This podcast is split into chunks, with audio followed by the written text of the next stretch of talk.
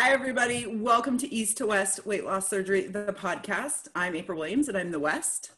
And I'm Jason Smith, and I'm the East. And today we're joined by a very special guest, Becca, who is a pre-op in her journey to weight loss surgery. So we are talking all things pre-op today. We got a great show lined up for you guys with a super question that was brought to us by Becca. So we thought what better way to address that than to bring her on, and we'll talk about it. I'm super excited to be here.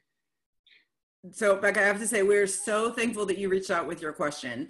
And I do have to say, this gave me a little bit of like a, oh, duh moment. So I am a high school teacher. I pride myself on creating lessons and being super prepared so that, like, you know, my students, if they have questions, I already have the answer. And I absolutely left that part of my brain behind when Jason and I started East to West because, you asked this question and it so struck me. Like, all of a sudden I was like, oh my gosh, I didn't even think that people wouldn't understand, you know, like what we're talking about or what we're referencing. So it was, I mean, I'm so thankful that you sent that question. And then of course, as soon as you sent it, you and I had that conversation and I messaged Jason and I was like, Jason, dude, we got to have Becca on. We got to talk about this. And even Jason and I were like, oh yeah, that would probably make a lot of sense. It's like, yeah, that's really good. So thank you very much for asking that question and sending it in. So if you guys have been following us for a while, you know that we have been deep diving into identity. We've been trying to do a lot of work around, you know, what identity is and how we kind of create this identity for us after weight loss surgery, because we realize that, you know, our old life or old self is not what's going to serve us moving forward. So Becca sent this question verbatim to me on Instagram. She said, I'm only halfway through episode 3, but I want to talk about identity because I want to figure out my own identity, but I don't know how to start. And I mean, that question just, boom, hit me like a ton of bricks. So really, you know, when you asked me that question, I thought, okay, well, the gist of your question is, you know, I don't know what my current identity is, and I want to start doing this work because I know things, right? I know that my identity is going to have to change after weight loss surgery. And I think it's super profound that you're actually doing this work before you've even like had the weight loss surgery. I think that really just speaks to, you know, your commitment to making sure that this is successful for you. Because as we've said, I think in every episode now, and as Wendy taught us, you have a 50% chance of relapsing 2 years after weight loss surgery. And that 2-year window is so critical, so important that we really dive into these issues and figure stuff out. And yeah, just the fact that you're thinking about it, yeah, super important. So it's just, it's a question I think that a lot of people have never really thought about. And Becca, you and I talked about this a little bit, and we will talk about this when we dive into the show. But, you know, identity is something that I think a lot of people don't know that it's something that they should think about, or it's something that they just don't, you know, they don't want to go there for a lot of different reasons. Sometimes it's easier to just operate on autopilot, and we totally get that. But, you know, if we want to do this work, this meaningful work, then, you know, these are kind of the questions that we have to ask. So, you know, and it's also difficult too, because, you know, identity, it's multifaceted. And I think sometimes we get locked into thinking like, oh, my identity is only, you know, this one thing. And it's not, you know, it's all encompassing. So I just have to say, I'm very thankful that you asked this question. And as Jason and I have been talking a lot about this, the identity, this is not just about, you know, weight loss surgery. This is the work that everybody can be doing no matter where you are in life. This is just about, you know, this is about how we become the person that we want to be. If we're not happy with an aspect of our life, if we're not happy with where we're at, you know, instead of searching for those outside things, it's, you know, we can really, I think, accomplish quite a bit if we look for the inside things. So yeah, just, I hope everybody knows this isn't just related to weight loss surgery. It's a big piece of it, but it's important for, I think, everybody just to know and explore. So the other thing I want to make sure that I say too is that we record our podcast on Zoom, which is awesome because not only is it a true podcast, but then you can actually log on to our YouTube channel and you can watch us. And today, kind of towards the middle and the end, we're going to be sharing some graphics. So if you are a visual learner like me and you're listening and you think like, oh man, it would be really nice if I could like see what they're talking about. Guess what? You can. All you have to do is find us on YouTube. And all you need to do is type in East, the number 2, West, _ WLS, and will pop up, and this podcast will be visible there. So Jason, I know you need to hop off. We're recording this on a different day, but is there anything that you'd like to add before you have to leave us? Just want everybody to really tune in and pay attention to the information that's given, because there's going to be a lot of fantastic information today for pre-op patients, for everybody involved. If you know somebody that's going to be pre-op, that's very important to get this information across. So everybody just listen up and enjoy the show. Even though I'm not going to be a part of the rest of it, I just appreciate being on for the little bit that I was. As always, Jason, we appreciate you. It wouldn't be East to West if you weren't a part of it. So, you know. True. That's true. All right. Well, thank you, ladies. And you guys have a good one. All right. Thanks, Jason. Bye. Bye-bye. All right, Becca. As Jason's hopping off here, I would love for you to be able to introduce yourself a little bit to us. You and I are getting to know each other pretty well, but our listeners or our watchers aren't. So just tell us a little bit about yourself. What's your backstory? Sure. So as you said, I'm Becca. I am 22 years old. I am a full-time student. And when there's not a pandemic outside, I am a preschool teacher.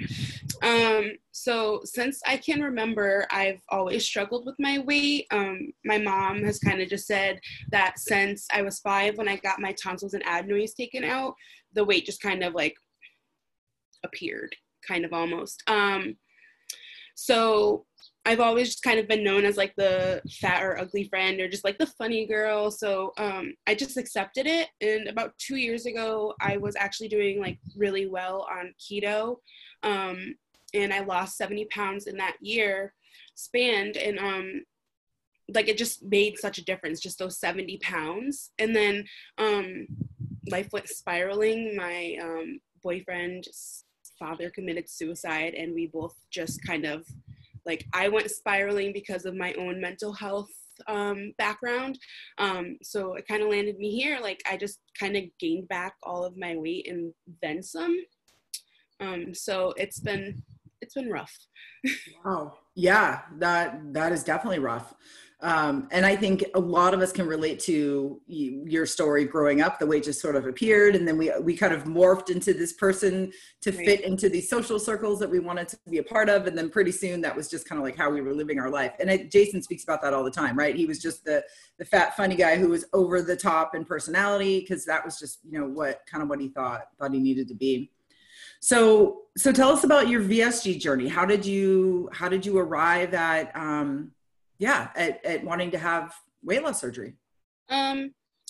So like you said, I am pre-op. So right now I'm like kind of in the middle of doing my prerequisites for insurance, but because the world is almost ending right now, everything is closed. Kind of stuck at a standstill. But it's just becoming real. Like, I mean, when I was younger, I had it was like an aunt to me, but it was more my mom's best friend. She had bypass, and I was like, whoa. And then I was like, I don't know. Like, I was like, that's kind of like a lot. Like, I could do this. And like, you know, like the basic, like, I could do this easy. I'm going to lose weight. It's never like that.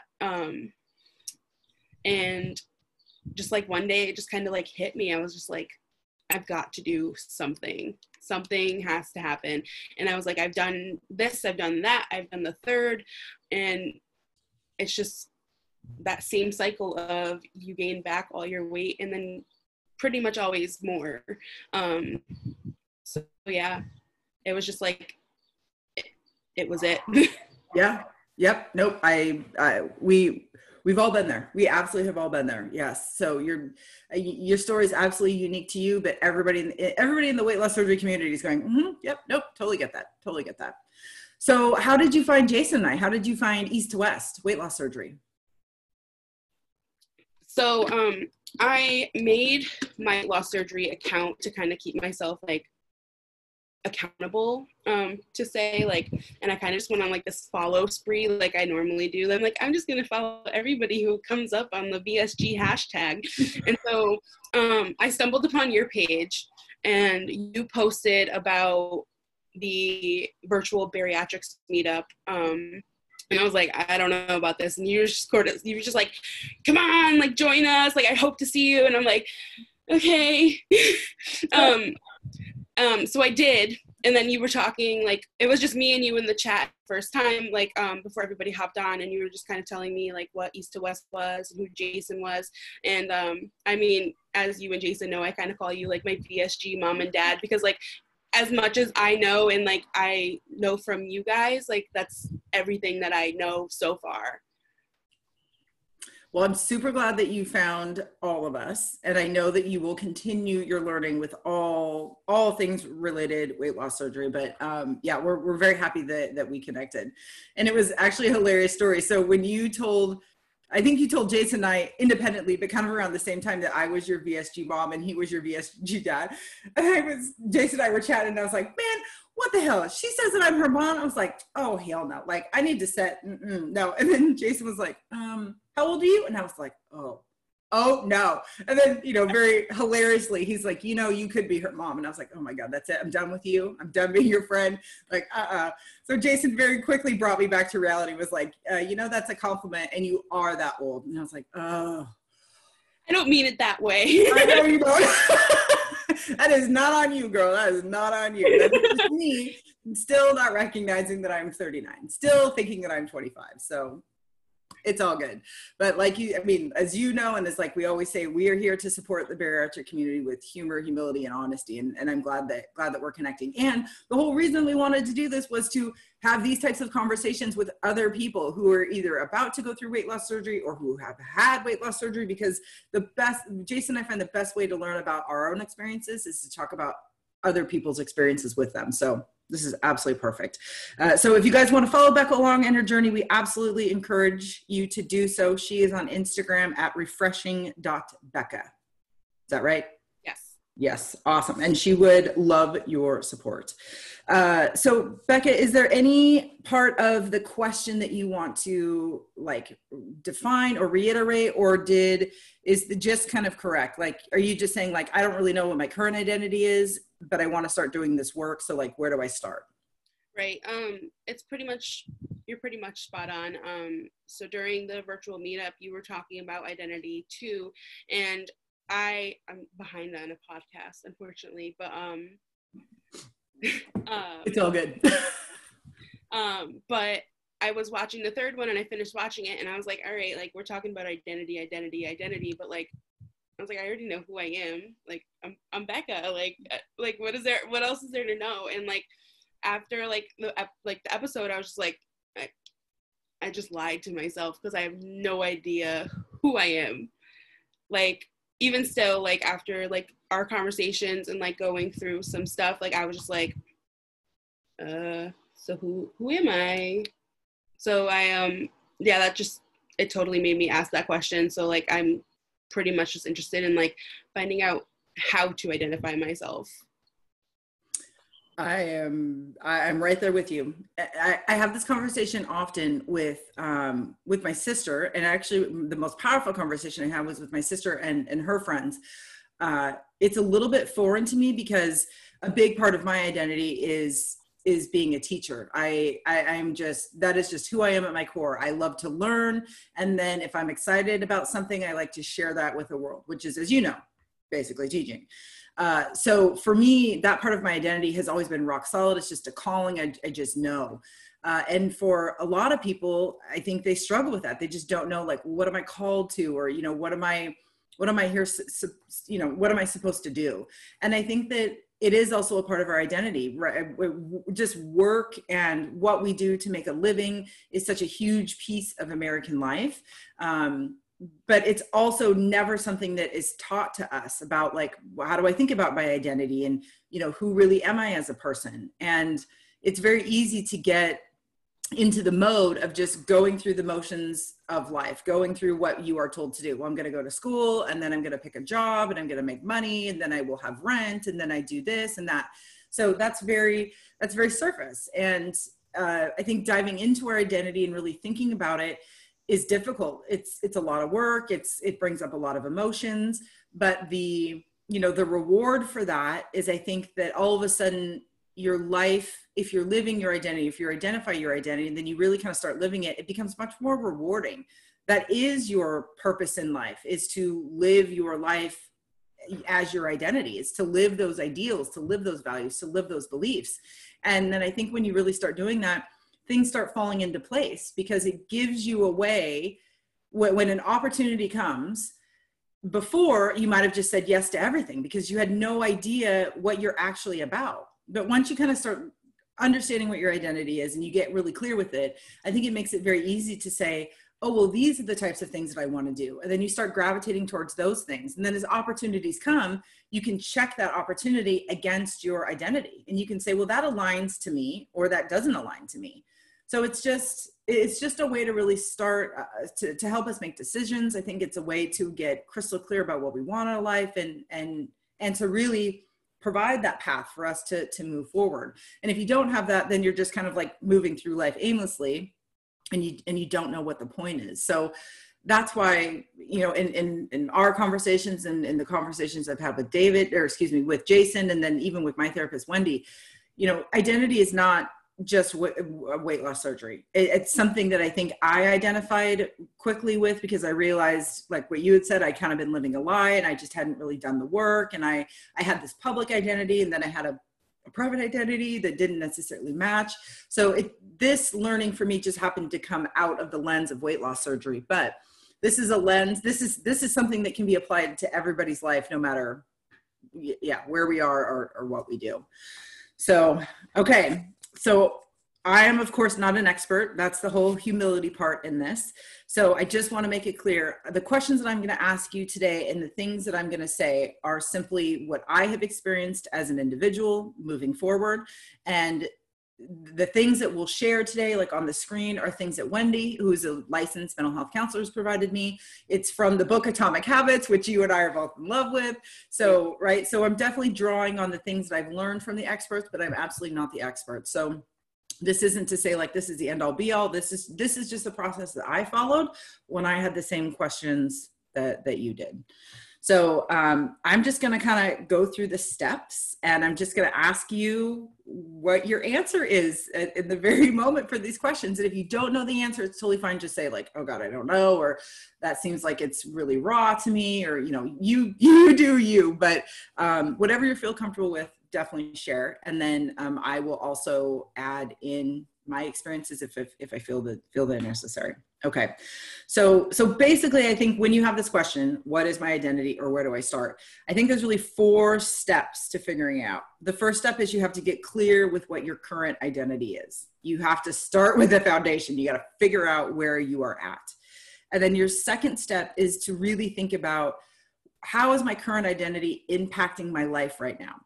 And then really start kind of breaking it down into 2 areas. Well, what part of my identity is serving my life, and what part of my identity is not serving my life? And then you can even go a step further. What part of my current identity will serve me after weight loss surgery? What part of my identity will not serve me after weight loss surgery? And while in our previous discussions with Wendy, right, there's multiple facets to our identity. But if we know we only have 2 years to find success after weight loss surgery, we should probably focus on that area of our identity that's going to help us with our weight loss surgery. So that's why we'll kind of steer the conversation in that direction. And then the third step is to refine and revise, right? So what do you want your identity to be? What type of person do you want to be? What do you want your life to look like moving forward? So let's get crystal clear on that. And then once we've really refined and revised, then we kind of have to plan backwards, right? So we have to say like, okay, well, this is the person that I want to be, or, you know, this is who I am. What would I do then in my everyday life to live that identity, right? So what evidence would I be collecting to prove to myself and to the world, this is what I'm doing? And we've talked about really that third and that fourth step in previous conversations and episodes and videos, but that's okay. We're really going to go through this whole process as one continuous process, just so we can show people that, you know, this work can be done. It's worthy work. It's not like this huge, you know, undertaking, but these are just things that we can think about. So, okay. So I'm going to go back to step 1. So step 1, get clear with your current identity. So the big question, have you thought about this? What is your current identity? I don't know. I mean, I kind of know who I am, but I don't know how I identify. Okay. So when you say, I kind of know who I am, right? Can you go any deeper? What are your values, or what do you believe in? What are those, what are those ideals and principles that you feel are at your core, no matter what the situation is in life? Right. So I think some of my values are creativity. I'm very much visual learner. I like the creative kind of aspect of life. I mean, I'm a writer, artist, crafter. So I kind of see that as something I truly value. Friendship and support as one collectively. I mean, I guiltily wouldn't probably be here without my support system that has gotten me this far. And then health, obviously, because I mean, I'm doing this work for a reason. I want to get weight loss surgery for a reason. Education. So as I said, I am in school and I am a preschool teacher. So that's a huge part of my life. And also kindness. I'm a very huge person that kind of preaches kindness. I write "be kind" on every opportunity I see. Even if it's not at home, at the grocery store, I'll write "be kind" somewhere. So something like that is kind of what I value. So I had some trouble with the ideals and principles. We had that conversation. And so I kind of thought about it a little bit, and I realized that it's more freedom of speech and equality for all for me. Those are two of the huge ones for me. And I think, they're also things that are very important to me. I'm very much part of my identity is seeking the truth and speaking the truth. And I get real pissed off when I see people not doing those things. And I tend to call people out on it, which is not always a good thing. But I really had to reflect on that with myself, because if I say that my identity is to be truthful and to seek the truth, it was really hard for me to admit I actually wasn't doing that in my own life, right? Because part of my previous identity, part of my public identity was, well, I'm a healthy person. Well, yeah, I went to yoga and I ate some salads and I took some vitamins, but I actually did that less than what I was actually doing in private. So publicly I was saying, no, look, I'm doing all these things to be a healthy person.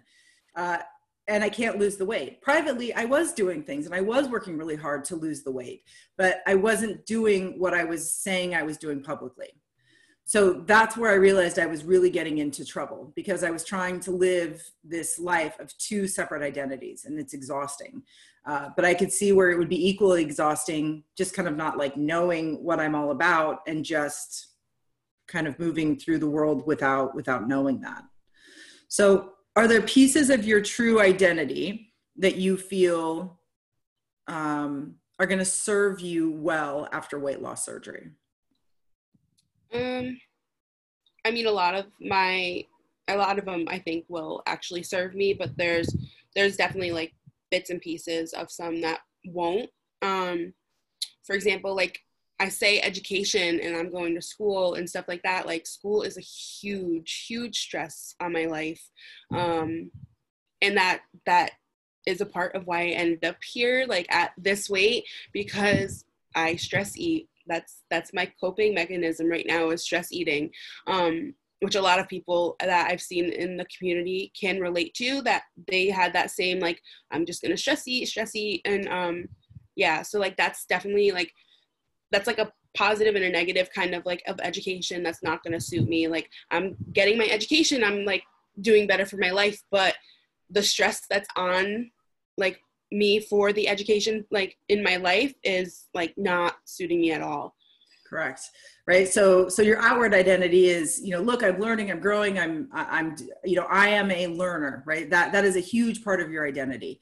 But your private identity is, I'm a learner that doesn't know how to do it without the crutch of food, so to speak, right?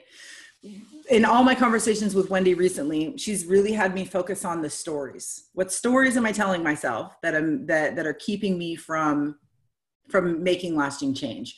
And one of the stories that I often tell myself is that, well, I'm stressed, and the only way that I can get through stress is to eat. That's not true. That's not a truthful story, but it's a story that I tell myself for a lot of different reasons, right? And any mental health counselor is going to say, your brain is wired to do things to help you survive. And for whatever reason, something clicked in your brain years ago that said, well, the only way that I can get through this is to eat food. And, you know, thank God your brain did that, because your brain really thought that you were going to die, right? Like your brain was like, nope, you are not going to make it. You need to do something to survive. So your brain did exactly what it was wired to do, which is to help you survive. It's just the survival mechanism it picked turns out to be one that will actually kill us in the long term. So there's all kinds of like forces within ourselves that are battling each other, and they lead to not great results. And I think what is so devastating for many after weight loss surgery, myself included, is that, you know, a couple of days after surgery, you get stressed, you're angry, you're mad, you're in physical pain, you are really uncomfortable. And you just start thinking like, what the hell did I do to myself? This is ridiculous. And then your very first instinct is to go eat something. And all of a sudden you can't. And it is so heartbreaking, because you just, for me at that moment, I just realized, oh my God, I am so dependent on food. I don't know how to live my life without food. And that is just like, right, gut-wrenching. It's just, it's hard to deal with. But to be successful, we have to figure out how to do that without it.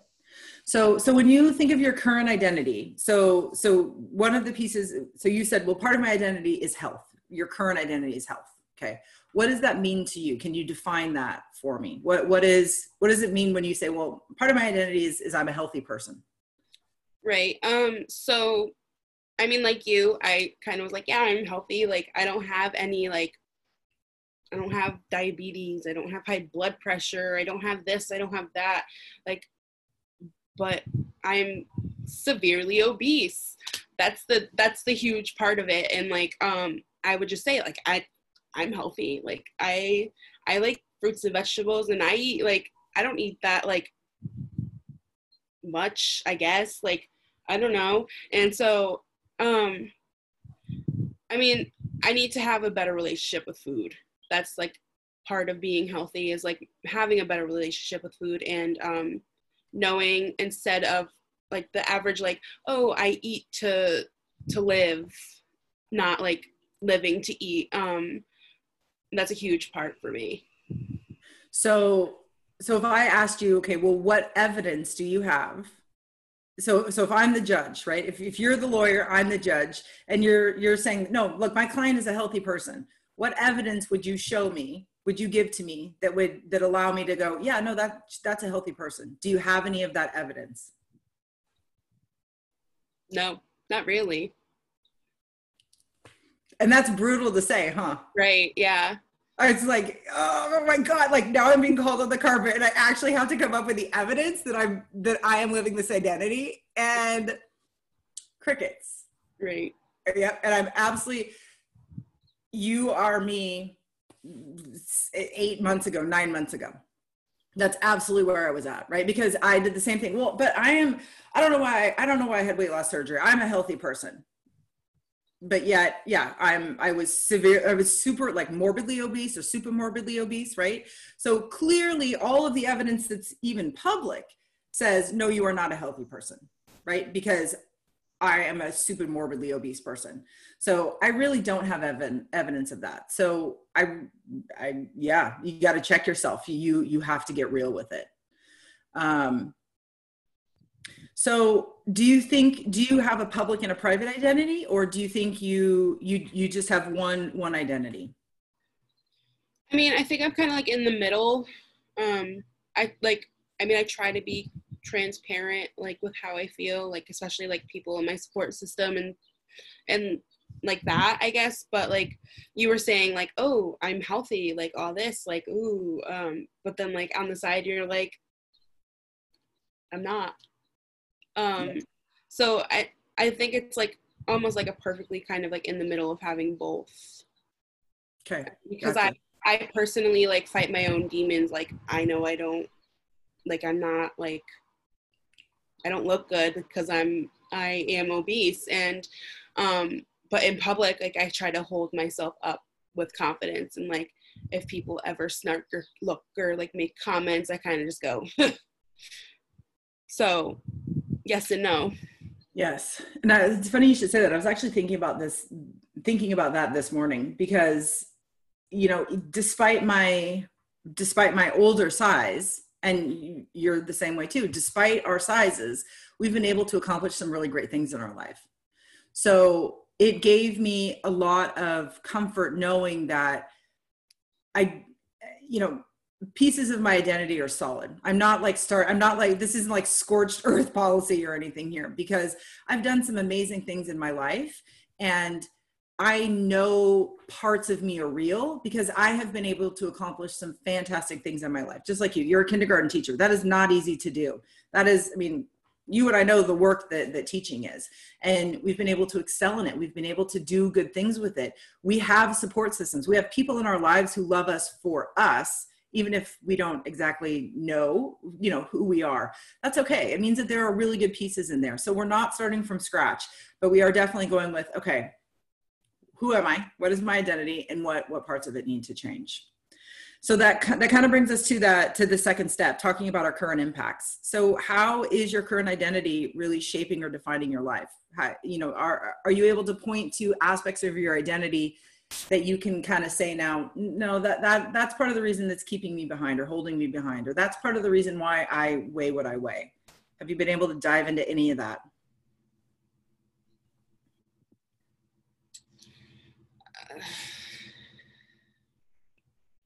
And that's hard. That is not an easy question to answer, but it's critical, because if we don't identify what's not working, we're never going to be able to change it. Right. So maybe that's a better question. What is not working for you right now? What is, right? Like clearly you're just like, well, I thought that this would be the case, but clearly this is not working for me. Right. I kind of go back to like the health and education part of my values. So like I focus my life kind of like around work and school. And so my excuse, like even my parents call me out on it all the time. Oh, you're always doing homework. You're always got homework due. You've always, and like, it's kind of just like, yeah, that's my excuse. That's what I go to. Oh, I can't go for a walk right now. I have to do homework. So they kind of go like hand in hand almost. So why do you think you do that? Why do you let homework, or why do you let that story be the most important story in your life? Excuse you. We're busy over here. I mean, I think it's 'cause like maybe I'm scared, but also like it's also something that I'm very passionate about too at the same time. Like, yeah, like I have homework to do.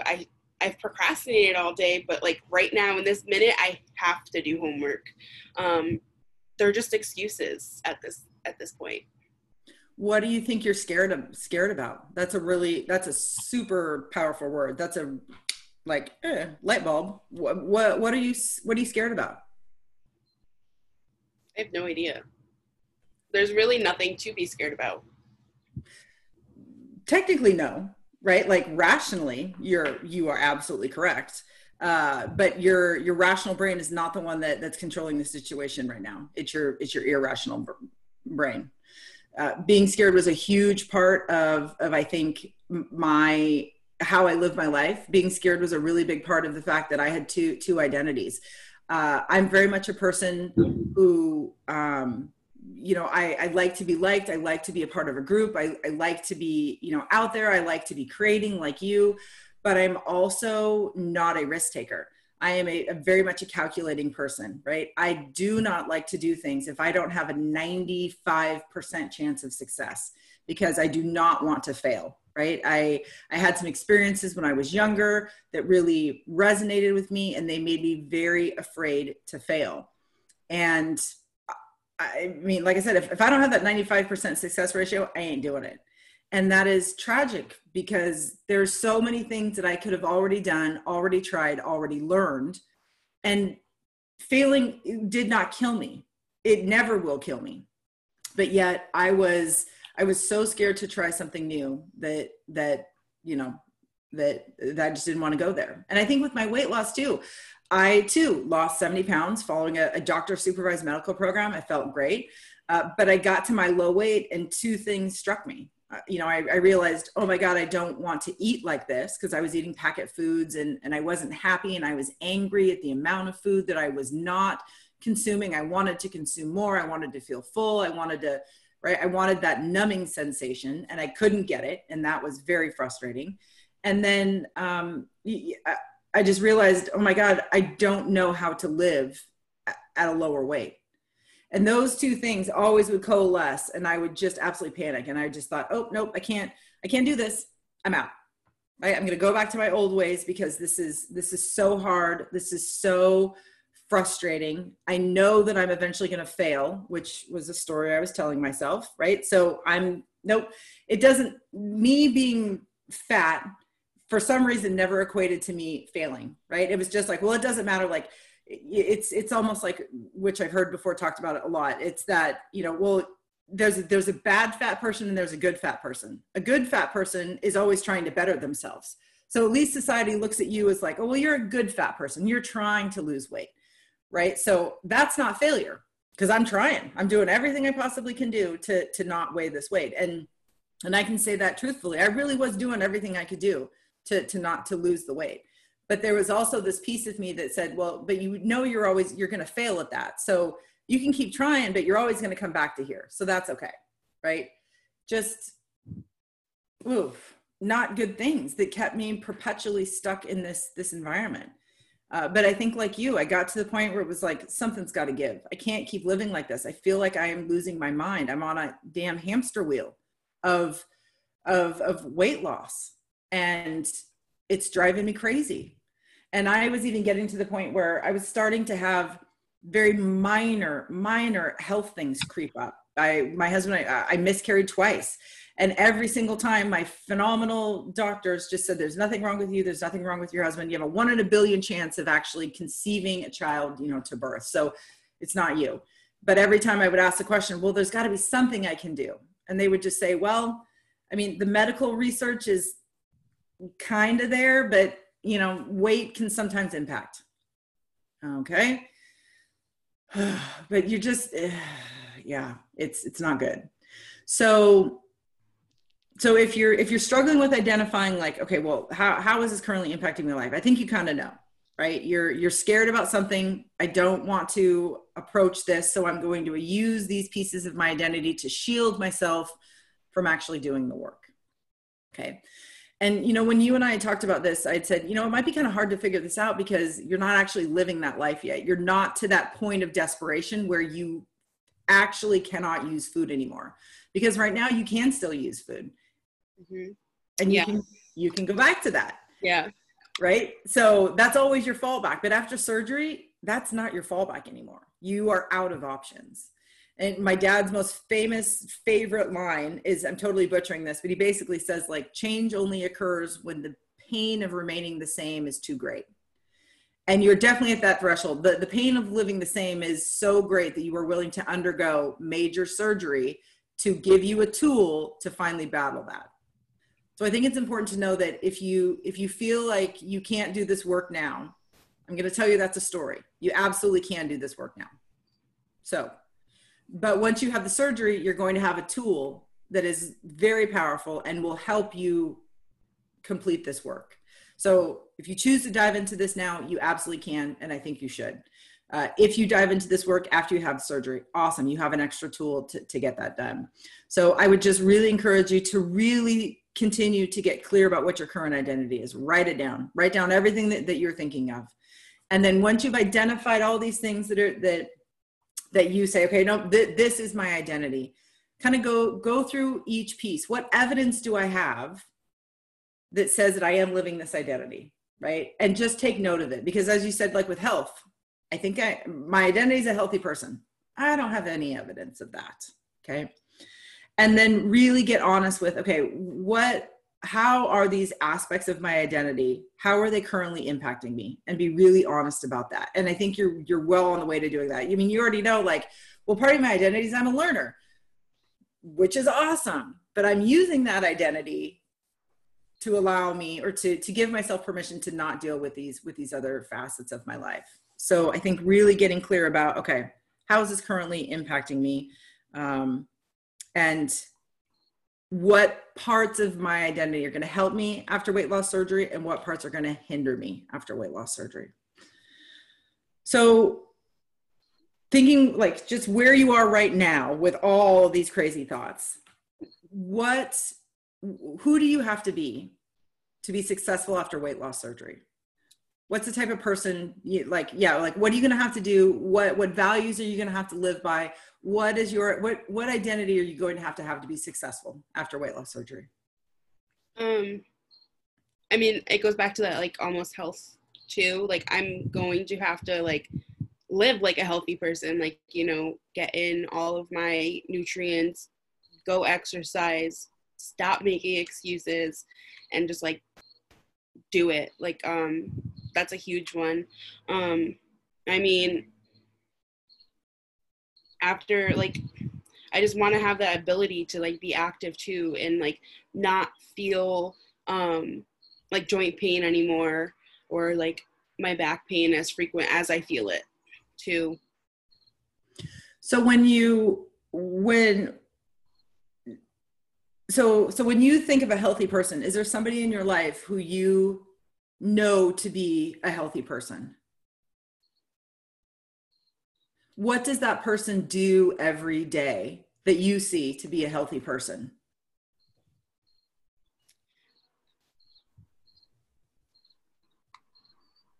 It's that work out, eat healthy. It's also, like, a positive attitude too. Yeah. I mean, that's also another one, is like the attitude, positive attitude, be happy kind of portion too.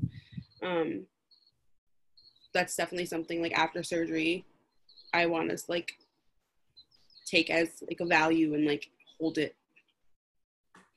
And that can be a challenging one, right? Because things happen in life, and we can't always be happy. We can't always have a good attitude. Do you think there's something do you think that person is just, like, a naturally happy person? Or do you think that there's something that person is doing to help create a happier outlook on life for themselves? Do you think it's something they work at, or do you think it's something that they just, like, naturally have? It's probably both.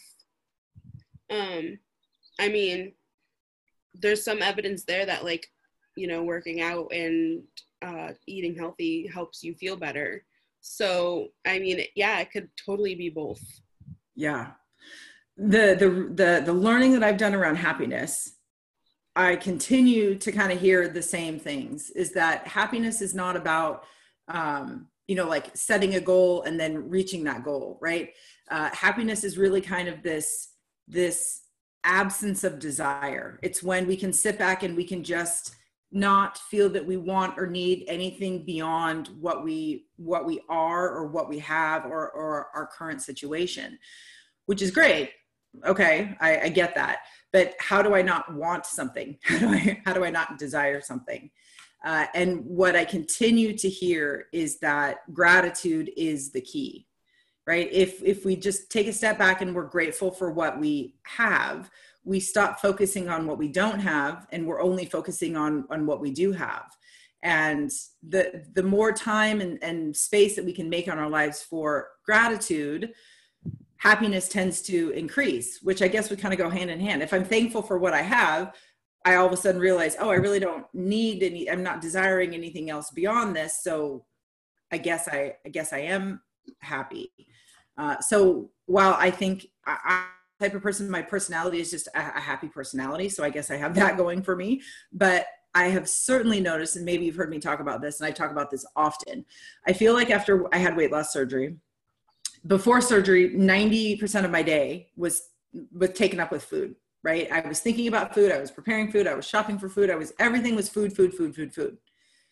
And after surgery, that all went away. All of a sudden, 90% of my day is free to think about whatever the hell I wanted to think about or do. So I can just imagine, like, you know, if I apply those same numbers to your situation, you're going to get done with your homework. So like, you're going to all of a sudden be like, oh my God, I have nothing to do because I've done everything that I had to get done on my to-do list. And then all of a sudden you have all this space in your brain to do other things. And the amazing gift, I think, of weight loss surgery is that now I have this brain power. Now I have this capacity to think about these things that we're talking about today, to think about my identity, or to create the things that I've always wanted to create. That's what you said, you're a creator. Like, that's just like who you are inside. And I'm so excited for you to actually experience this time gift that I just never knew was going to come with weight loss surgery. So I know that, that's probably going to be a really big part of your identity moving forward. And to know that, well, now I have the time to focus on gratitude, or now I have the time to really sit and reflect on this. Because I think if you're feeling like I have no time to do this work, I get what you're talking about, because so much of your day is dedicated to some aspect of food. Does that connect with you? Does that resonate with you? Or are you experiencing something different? No, it definitely connects. It's just amazing how much of our day is, taken up with food. It's just unbelievable. Okay, so being healthy is definitely going to be part of your identity. And you did kind of mention this. So what are some concrete things that you're going to have to do every day? How are you going to live as a healthy person? What would you have to do to produce the evidence to show that you are a healthy person? Obviously weight loss surgery. That's my first step. Like, yep. Big old piece of evidence. I had weight loss surgery. Right. And then putting in that work to maintain, and so like taking my vitamins and making sure my protein's in, and take water. Right. I mean, we've had this conversation like about the bullet journal. So I think that's like a huge part. Like I've said to you, like I've always wanted a bullet journal, and I've just never, I was like, what do I need a bullet journal for? What do I need to track?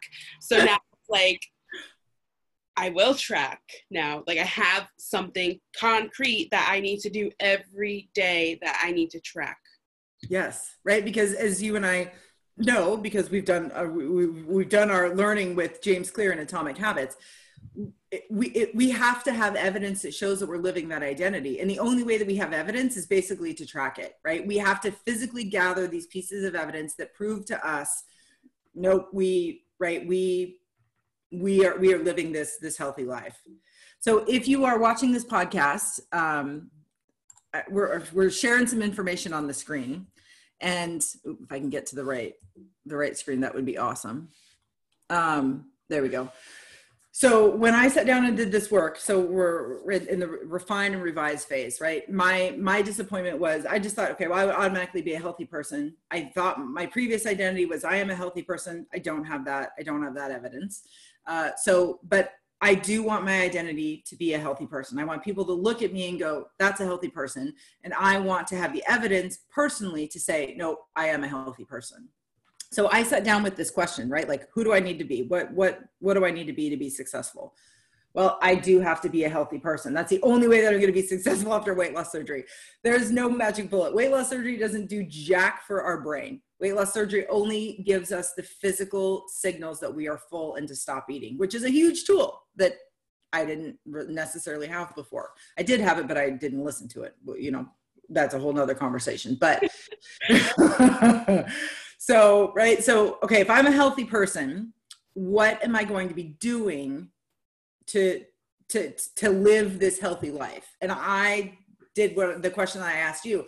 I thought of the people who are truly healthy in my life, right? The healthy people. And really the healthiest people I know are actually my grandparents, which sounds maybe a little bit weird, but they are freaking healthy people. They're 89, living their best lives. I mean, it's just phenomenal. Well, the healthy people in my life, they get in their nutrition, they get in sleep, they are active. They're not gym rats. Obviously, my 89-year-old grandfather's not going to Orange Theory Fitness and busting out, you know, hour-long cardio things, but they are active. They're active people. And they are mentally strong, right? So these four things were like, nope, this is what it would mean for me to be a healthy person. And if anybody from the outside looked at my life, they would see the same evidence and they would concur, right? They would go, yep, nope, that's a healthy person. So once I identified these big things, then I took it a step further, right? And I really, I planned backwards. I said, okay, well, if I am getting in my nutrition, what does that mean? Or what does that look like every single day? And for me, it was, well, I would track my food. I would actually know what I'm eating every day. And I would be able to look at a food log and go, those are healthy choices, or most of those things are healthy choices. I would be getting in my macros, right? So as you know, you've had some nutrition appointments, your surgeon's gonna say, you need this much protein, you need this much water, you should shoot for these carbs and this fat level, right? So, but I would again have to track that. I would have to know what I'm ingesting every day. And then if I noticed that I was not getting in those macros, I would need to make adjustments. And again, you can see there on my little page, water jug, right? I would be drinking lots of water. So, right? Like, this is the sort, like, you can, oh, I swear to God, you can tell who's had weight loss surgery because they're latched to their water jug or to their beverage jug of choice. So I'd be doing that every day. And then I'd be taking my daily vitamins. And for me, it's great to write these things down. It's great to know, like, oh no, this is what I need to do. I have to take it even a step further. So as you can see there, I said, track food. Okay, well, how am I going to track food? Well, I recommitted to Weight Watchers and I track my food now on the Weight Watchers app. It's been awesome. It works like a champ for me. How would I know that I'm getting in my macros? Well, I would have to be preparing meals and I'd have to be figuring out what those macros in, right? Which goes into tracking my food. And it's great to say that I need to take my daily vitamins. Before, when I wrote this, I was not good at that. I just knew that was something I was going to have to do if I wanted to have evidence that I was getting in my nutrition and being a healthy person. So as you can see there, my notes on the page said, well, I need to move vitamins to my existing habit stops, right? So for me, that meant that I have a once a day multivitamin that I take, and then I do 2 calcium chews. Well, I wasn't getting those inconsistently. So I take my multivitamin at night now when I take my sleep supplement. So those things go hand in hand. So I made it convenient. I made it so that I couldn't mess it up.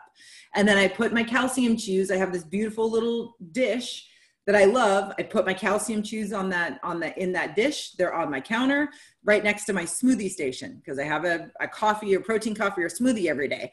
So every time I eat one, I leave the wrapper on the counter, which drives me crazy because I don't like stuff on my counters, but there's my evidence. So not only is it it's a cue, it's a reminder that I need to do something, but I have the evidence that I've taken it because I got 2 wrappers on the counter. So once I know I've got 2 wrappers on the counter, oh, I've done it.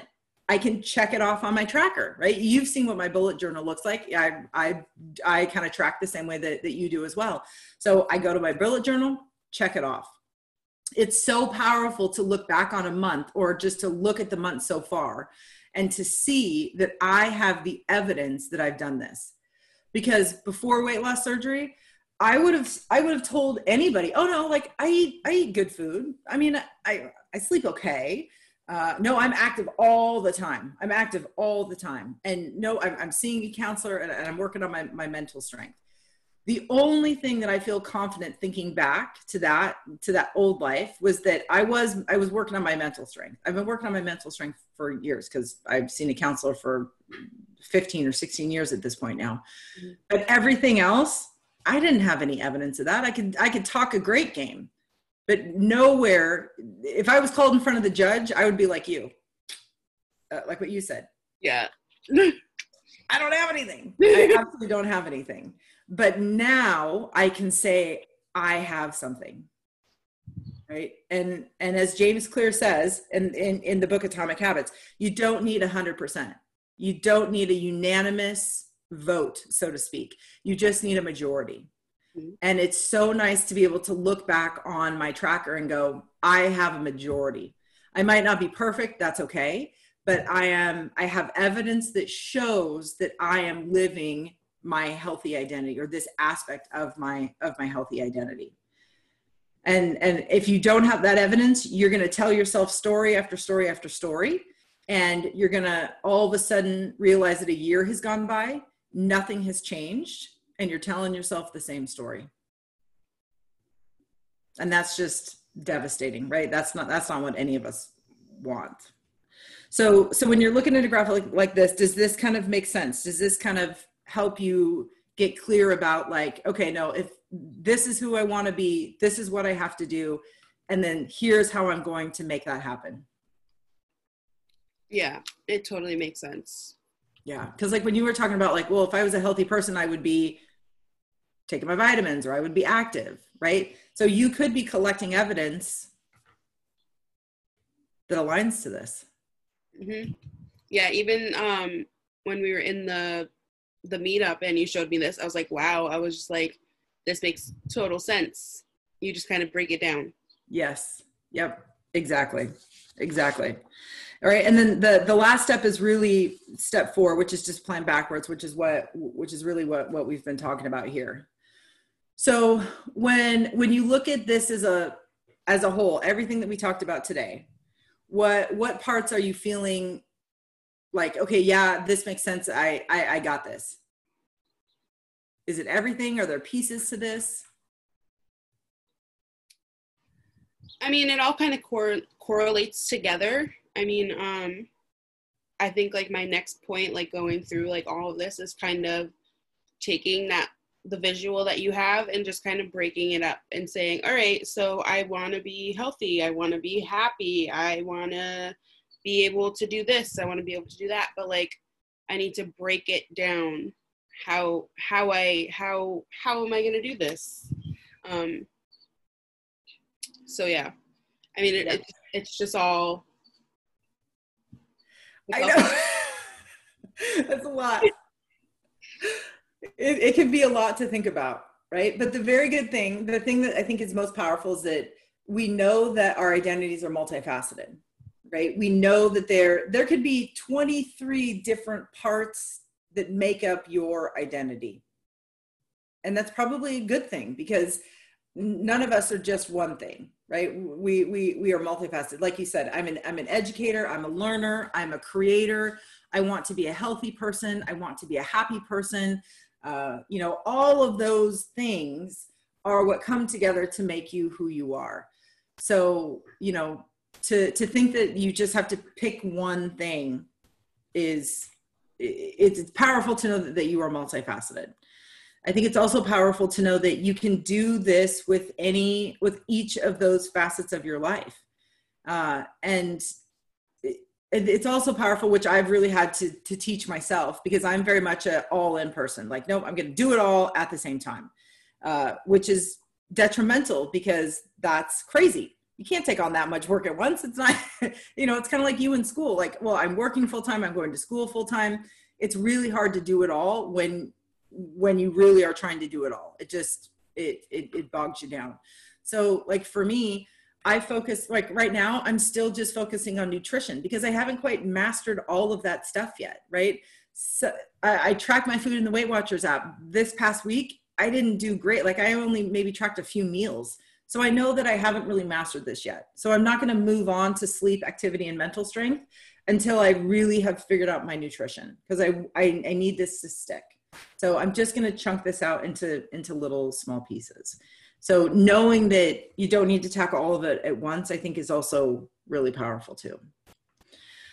So when I think back to kind of those earlier questions about like, okay, what is my current identity? And then what parts of those are going to serve me or what, how are they currently impacting me? Do you feel like you have some new things to try to really help you dive into that, to get clear about your current identity? I do. Okay. What do you think is going to be the most powerful tool or the most powerful piece for you in helping to identify that? I really think like probably like the visual. It's like, I feel like we're like you said, like almost like the same, like this, like it, like the first time I saw it, I was like, this makes sense. Like, this is just it. Like, and like, I need to sit down now and say, okay, like we talked about being a healthy person, like healthy and happy can totally correlate together. So like, I could totally just do that in one. Like if I have my nutrition and if I have, like if I'm getting my activities in and if I'm going and seeing my therapist every 2 weeks, like I normally do, I'm in a right step. Yeah. Being able to write it down, like will just like make me like say like, okay, like I've done this, this, and this. So we're in the right step instead of the backward step, I guess. Yep. Totally. And I would even encourage you can do the same, you can ask yourself the same questions now. So when if you sit down and you go, okay, what is my current identity? And you write down everything that you can think of. And then you do this same thing, right? So if my current identity is healthy, right? What would that look like? Or what does that look like? Right? And if you don't have evidence for that, that's okay. All you're doing is just acknowledging where I'm at, right? All I'm saying is like, okay, here is my current picture. And for me, when I did that, when I said, okay, here is where I'm at, I at least was in the space to go, okay, I know why I did that, or I know why I think that. And I could at least thank my brain for doing what it needed to do to help me survive, right? So it didn't kick me into the shame cycle, which would have kicked me down into eating a bag of Cheetos in the closet by myself, right? I could at least say, okay, you know what? Thank you, brain. You did what you were supposed to do and keep me alive. I thank you for that. And I definitely am in the place where that is true for me. I thank my brain every day for doing what it needed to do to help me survive. So once I got that really clear landscape of, nope, okay, this is who I am at the moment, I could at least say, I could look at that graphic and go, I'm not happy with this aspect of my identity, right? Like, that is a part that I'm not happy about. I don't like it. And I can make it, I can choose to get rid of it, or I can choose to change it into a positive aspect of my identity, right? Because part of my identity is definitely that fear thing, right? And I'm not proud about that piece of my identity. But now that I've identified that, I can use that as a positive, right? Because like starting this podcast with Jason, there was definitely a huge fear thing for me. It was like, oh God, but what if nobody listens? Or what if somebody doesn't like what I say? Or what if it just never gets off the ground? That's always a fear that's in the back of my brain. But the flip side to that is, but look at what you're going to learn. Look at what you're going to gain. Look at what you're going to understand about yourself and other people. So it was a very powerful way for me to flip something to be a positive instead of a negative. But if I would have never identified what all the pieces of my identity were, even the pieces that I didn't like, I would have never known that I had the power to tell myself a different story, to operate differently, and to look at it with a different lens. So I very much encourage you to dive deep and to go to those places of your identity that you just don't want to go. Because there's reasons for everything. There's absolutely reasons for everything.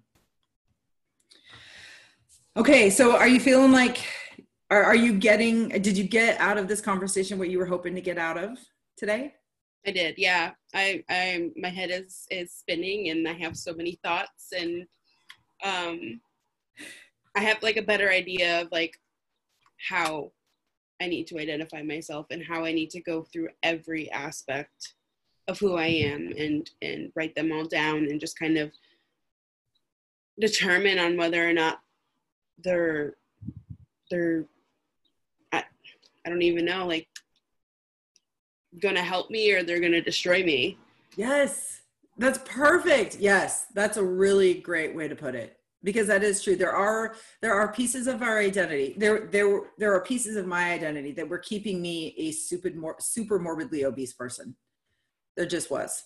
And that's okay. Like I said, they were there for a reason. They helped me survive, and I can't be mad at them, because if I'm mad at them, then I'm never going to let them go. And for me to move on, I needed to let those go. I think they are all still a part of me.